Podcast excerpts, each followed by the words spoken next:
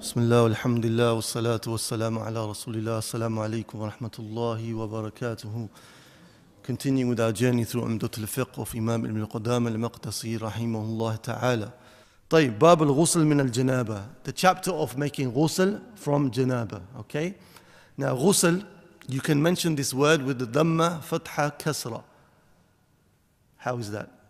Ghusl, ghasl, ghisl What does it mean if I say ghusl with the dhamma? Remember wudu with the dhamma. What does it mean? It's the act, right? The ghusl with the dhamma is the act. Ghusl with the fatha is with the fatha is the thing that you make the ghusl with, meaning the water, okay? With the kasra, ghisl, it's that which you are using to wash your hair, for example. The Arabs, they used to use a mixture of uh, flowers or plants or something of that nature. And if you use something of that nature, then with the kasra, it refers to removing that from your hair, okay? So just some extra information. The technical definition of ghusl is استعمال ماء طهور في جميع البدن أو في في جميع البدن على صفة مخصوصة. استعمال ماء طهور في جميع بدن على صفة مخصوصة. To use pure water on the whole of the body in a particular manner. Okay? Its linguistic meaning, okay, uh, ghusl, sorry, ghusl from janaba. Janaba has a linguistic meaning, uh, junab of the meaning of bu'd, okay, from tajannab. يتجنب شيء يعني he stays away from it. And likewise we see this in the hadith with Abu Huraira radiyallahu anhu. He was once in a state of impurity. So he saw the Prophet ﷺ, فَانْخَنَسْ minhu. So he disappeared from the Prophet ﷺ. The Prophet ﷺ asked about him later, where were you, Ya Abu Huraira? He said, Ya Rasulullah, I was in a state of janaba. وَكَرِهْتُ أَنْ أُجَالِسَكَ عَلَى غَيْرِ طَهَارَةٍ And I, I hated, I disliked to sit with you whilst I was in a state of not being pure. And the Prophet ﷺ said, Subhanallah, glory be to Allah, إِنَّ الْمُسْلِمْ لَا يَنْجُسْ hayyan wala mayyitan. Glory be to Allah that the believer doesn't become impure whether alive or dead. Okay? But the point being from what I'm mentioning, that the word janaba, it has the meaning of distance. So you stay, you keep a distance from people if you're in a state of a janaba, and you keep a distance from the prayer. طيب? the Imam, rahimahullah ta'ala, he says, وَالْمُوجِبُ لَهُ خُرُوجُ الْمَنِي The thing which obligates a ghusl upon you, the first thing is the khuruj of mani. That the mani, we know this is the substance which we were created from in English sperm. Okay? Its sifat is that it's thick. Thakhin is thick. Okay? It's sticky. And it has a smell like that of rotten egg. Okay? And it has a yellowish, whitish color. These are the sifat, these are the characteristics that the ulama they mention. And it comes out dafqan. It comes out with a burst. Okay? As what's the verse in the uh, Quran? خلق من ماء دافق. Man has been created from that water which comes out in spurts. Okay?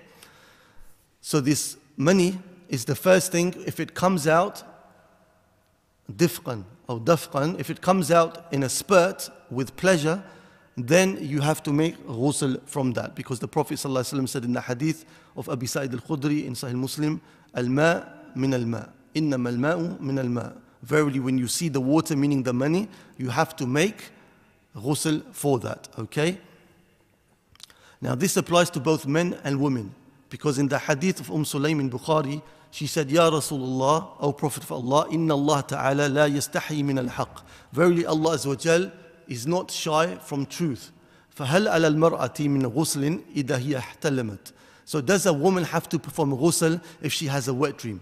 The Prophet ﷺ said, Nam ida ra'at ma. Yes, if she sees the water, if she sees the liquid in the wet dream, meaning this mani comes out, then she also has to make the ghusl.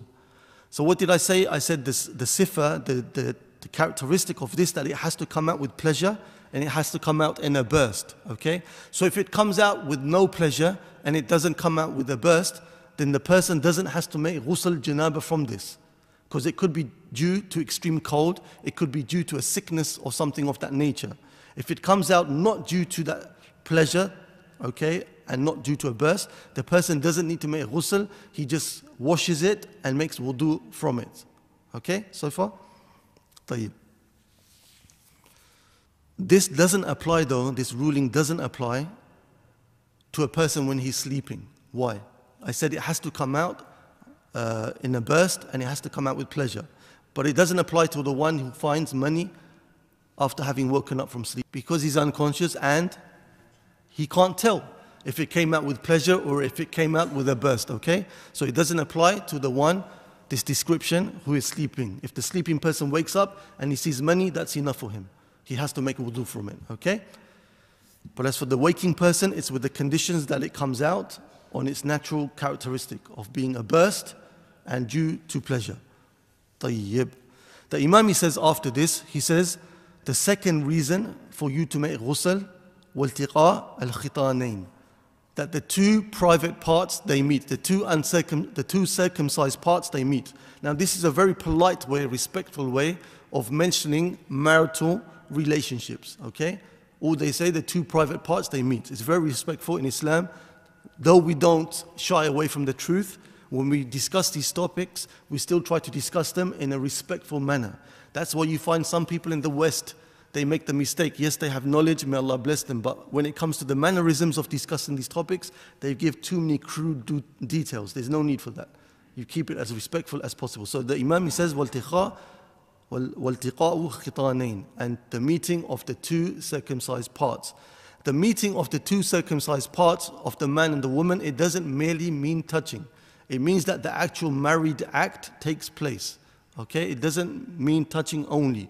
It means the actual act takes place. In Sahih Muslim, the Prophet ﷺ said, إِذَا جَلَسَ بَيْنَ شُعْبِهَا الْأَرْبَعَةِ وَمَسَ الْخِطَانُ الْخِطَانَ فَقَدْ وَجَبَ الْغُسْلِ If the person sits between her four body parts and the two private parts meet, meaning that the actual act takes place, then the ghusl becomes obligatory upon them. And in the narration, وَإِن لَمْ يُنزِلْ Even if ejaculation doesn't take place by the virtue of the fact that the act took place, the penetration, then a ghusl is obligatory even if there's no penetration. So many people, their whole lives, they make the mistake. They don't make ghusl because they say, I didn't ejaculate. Nothing came out from me. This is a big mistake. Just by virtue of the act, that is enough for the ghusl to take place. طيب. Other reasons why a ghusl can become obligatory apart, apart from the first two. What, what were the first two I mentioned? the Imam he mentioned? What were they? I can't hear you. Ejaculation with pleasure and second one was the actual act, okay, the penetration in the act. But also the ulama they mention that if a person is a new Muslim, the Hanbali scholars they mention if a person is a new Muslim, then this also is a reason for the person to have to make ghusl. Though it's not a ghusl of raf al-hadith. Okay, but it's, it's something which is obligatory. Why? Because in the hadith in Abi Dawood and Tirmidhi, Qais ibn Asim radiallahu anhu, he said that when I became a Muslim, the Prophet sallallahu alayhi wasallam ordered me to go away and to perform ghusl. Taib. Another reason where ghusl has to be made is that for the dead person. The person when he passes away, then it's an obligation upon the ummah, upon the community that they wash the dead person. Why do they wash the dead person? Is it due to the najasa of the dead person? Does the dead person become najis? Does he become impure?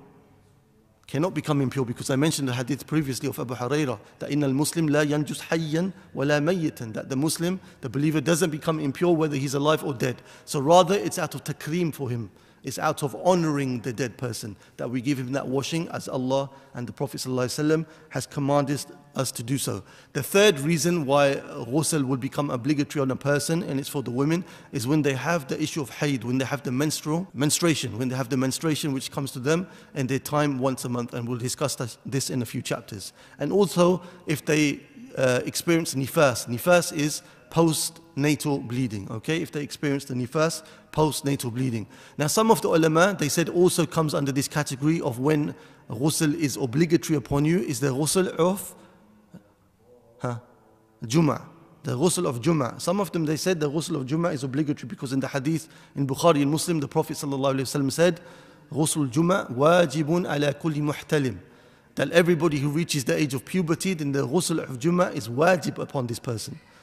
Okay, this is one narration in Bukhari Muslim. The majority they said no. The majority of the ulama they said no because in the hadith in Tirmidhi, the Prophet said, "Man tawadda yawm fabiha wa ni'ma." Whoever makes wudu on the day of Juma, then that suffices. That is well and good. Wal afdal. And he said, Sallallahu that to make ghusl is preferred. So here he's saying it's something which is preferred for you to do, highly recommended, highly stressed. So how do we understand the first hadith in Bukhari where it said it's wajib? The ulama they say this is the linguistic meaning, not the technical meaning. The linguistic meaning here meaning something which is highly stressed. Okay? Something which is highly stressed. Okay? So we take it as the linguistic meaning. In any case, our Imam, he mentioned two points, and those are the points you need to remember. If you can remember the extra information, well and good. The two points that Imam mentioned, khuruj al-mani والتقاء الخيطانين okay? The, the mani comes out or the two private parts they meet. طيب. The imam he goes on and he says الواجب فيه النية the obligatory parts of this ghusl first and foremost is the niyyah the intention. Okay? Why do we have to have intention? Because the prophet sallallahu alaihi wasallam said إنما الأعمال بالنيات وإنما لكل امرئ ما نوى every action is tied to its intention and intention, and every person is rewarded according to his intention, right? So this is a must. The niyyah, it has two components. Two, fahad, components. What are these two components? Huh? The niyyah, the intention has two components. What are they? First is for Allah. Niyat, niyatu ma'mun lahu. Who are you making this worship for? You have to ensure that it's for Allah subhanahu wa ta'ala. You waste your time if you do it for other than Allah. Waste of time. The second component, ahsant, for the action itself, differentiating is this wajib, is it sunnah? Okay, which type of action am I doing? Am I doing obligatory? Am I doing nafil? Okay, so the niyyah, it has two components. In any case, we said that the obligatory action, the first and foremost, from the ghusl, it has to have the niyyah. The Imam, he says, وَتَعْمِيمُ بَدَنِهِ بِالْغُسل بِالْغَسل And to ensure that the water reaches the whole of the person's body the whole of the person's body has to be covered in water. Okay? مع المضمضة والاستنشاق. What is مضمضة? To put it in your water in your mouth and rinse it. والاستنشاق to sniff the water into your nose. والاستنثار to take it out. Okay? So the Imam he's saying it's obligatory تعميم البدن okay with the water to cover your whole body with water and to ensure that you do مضمضة مضمضة عفوا wal-istinshaq. Okay? The Prophet ﷺ in Abi Dawood, he said, the Prophet ﷺ said, من ترك موضع شعرة من جنابة لم يغسلها فُئِلَ به كذا وكذا من النار. The Prophet ﷺ said in the hadith in Abi Dawood, whoever leaves off one strand of hairs worth of place where there was janaba, meaning the person's in a state of janaba, and he didn't cover his whole body with water, then such and such will be happening to him in the fire, meaning he'll be punished. Okay? So the way to remove the state of janaba, the hadath al-akbar, is to ensure that water penetrates or covers the whole of your body. Okay? That means it must reach the roots of your hair, it must reach inside of your nose, inside of your mouth, under your armpits. If you have a big belly, you have to lift your belly up and rub under the belly. Okay? wherever body part is, you have to ensure that the water reaches that part. Now, this is known as ghusl al mujzi the ghusl al mujzi which suffices, the sufficient ghusl, okay? But there's now we're going to start speaking about the ghusl al kamil, okay? The complete ghusl, ghusl which is sunnah, okay? But if you were just to do this, if you wanted to purify yourself from ghusl, from, from janaba, you just have to jump in the swimming pool, make the intention to remove the hadith al-akbar, swim a little bit so your whole body is soaked, make the madmada and the istinshaq. Okay, that's all you need to do and your ghusl is removed. Now we come to the complete ghusl. So the Imam he says, وَتَسُنُّ التَّسْمِيَةِ The tasmiyah to say Bismillah is sunnah, okay, according to the Imam and the majority. But the mu'tamad opinion, the relied upon opinion in the Hanbali madhab, from whom the Imam is a leader of, so he's differing now with his madhab because he's a mujtahid. He's allowed to do that. Okay? So, but the mu'tamad opinion of the madhab is that it's obligatory to say uh, Bismillah. Okay? But his opinion and the majority, they say it's sunnah. The Imam he says, وَأَنْ يَدْلُكْ بَدْنَهُ بِيَدِهِ And to make dalak with your hand over your body, which means that where the water is on your body, you wipe to ensure what? That the water is reaching every part of your body, right? So you pour in the water and at the same time, sunnah dalk, okay, to ensure that water goes everywhere because your hands are going over your body. ويفعل كما روت ميمونة رضي الله عنها and you do as ميمونة رضي الله عنها أم المؤمنين she uh, narrates this hadith can be found uh, narrated collected by Imam Ahmad and its wording is also found close in Bukhari in another narration. Maimuna radiallahu anhu, she said, Satartu an Nabi sallallahu alayhi wasallam. I concealed the Prophet sallallahu alayhi wasallam فاغتسل من الجنابة. So he went ahead and made ghusl from janaba. فبدأ فغسل يديه. So he began and he started to wash his hands. He began and started to wash his hands. ثم صب بيمينه على شماله. Then he took water from the right and he poured it onto his left. Uh, فغسل ما أصاب فغسل فرجه وما أصابه. And with the water in his left hand he washed his private area and anything which was on it from the mani okay? ثم ضرب بيده على الحائط أو الأرض. Then the Prophet ﷺ took his hand okay or his hands and he wiped them on the wall or on the earth. Why do you think the Prophet ﷺ did that? Why did he wipe his hands on the wall or on the earth after washing his private part?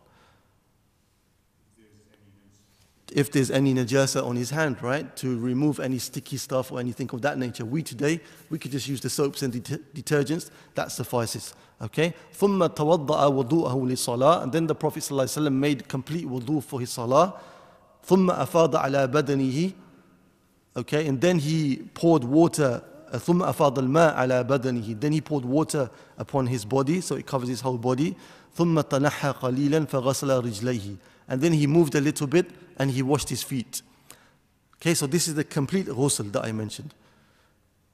Now, here you notice something in the narration. What, what did you notice was a bit strange in the narration? Ahsant, jazakallah khair. He moved and he washed his feet. So he ends up washing his feet how many times? Sallallahu Alaihi Wasallam? Two times. Once in the wudu, once when he moved to wash his feet. First and foremost, why did he move to wash his feet? The ulama they say probably the place could have been a sandy or a muddy, dirty place where he was making the ghusl. So he had to move from there to again wash his feet to get rid of that turab, etc. Okay, so it wasn't part of the ghusl itself. Okay. Secondly, some of the ulama they say just to ensure that the sunnah stays alive, do it sometimes Meaning make the wudu completely in the ghusl and at the same time move from where you made and wash your feet so that sunnah stays alive. طيب. ولا يجب نقط شعر في غسل الجنابة إذا روى أصوله and it's not imperative to take apart the hair which is tied up whether in braids or however the fashions are they tied up in knots when you make ghusl from janaba it's not essential to take it apart whether a man or a woman as long as the water reaches the roots of the hair if the water cannot reach the roots of the hair that's when you have to unbraid and unplait and untie the hair to ensure that water reaches the roots of the hair. Okay? Now, this is for the hukm hair, is for ghusl al janaba. Okay? Not for ghusl al hayd.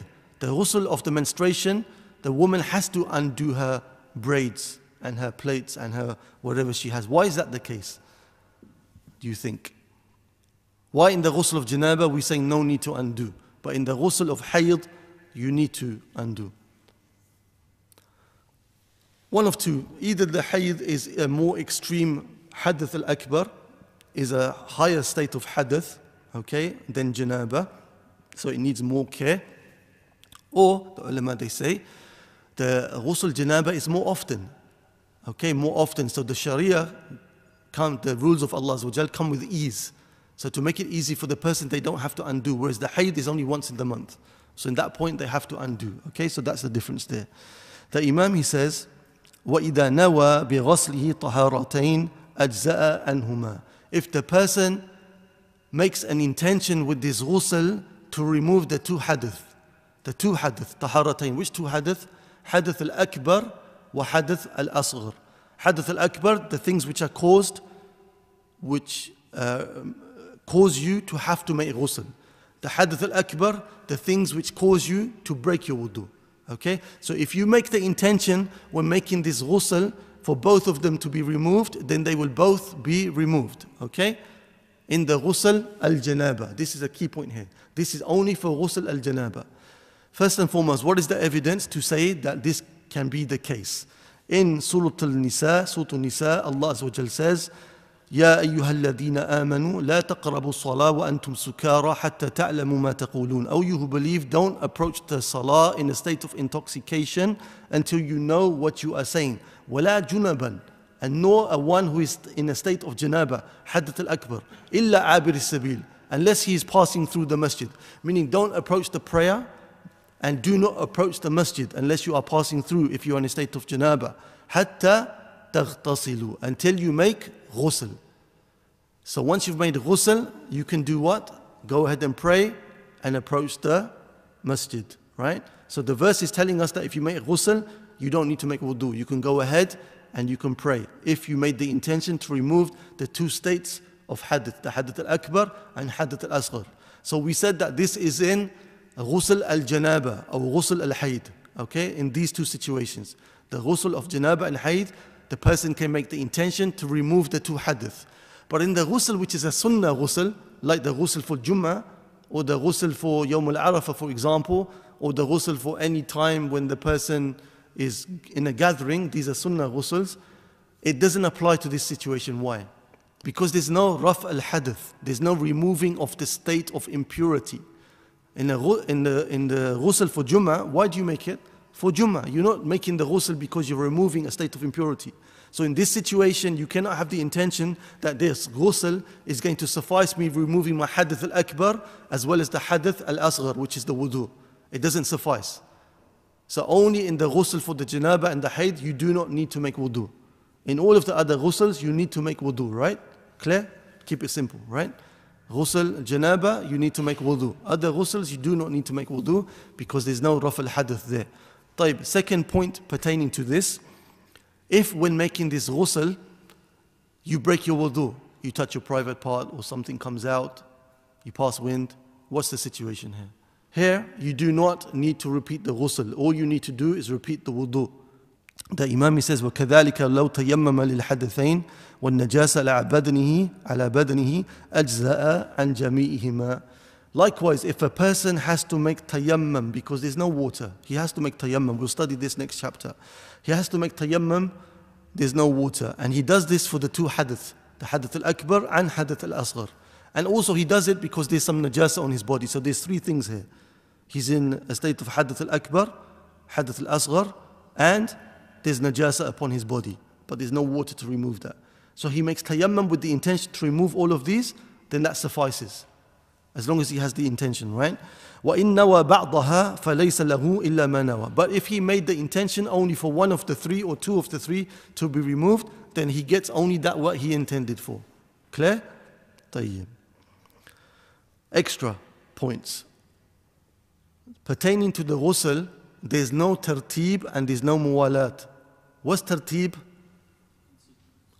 Ahsant, very good uh, sequence. Like we mentioned when we spoke about wudu. Wudu has to be in sequence, right? You cannot do your, uh, uh, you know, your, you cannot just make it up as you go along. It has to be in sequence.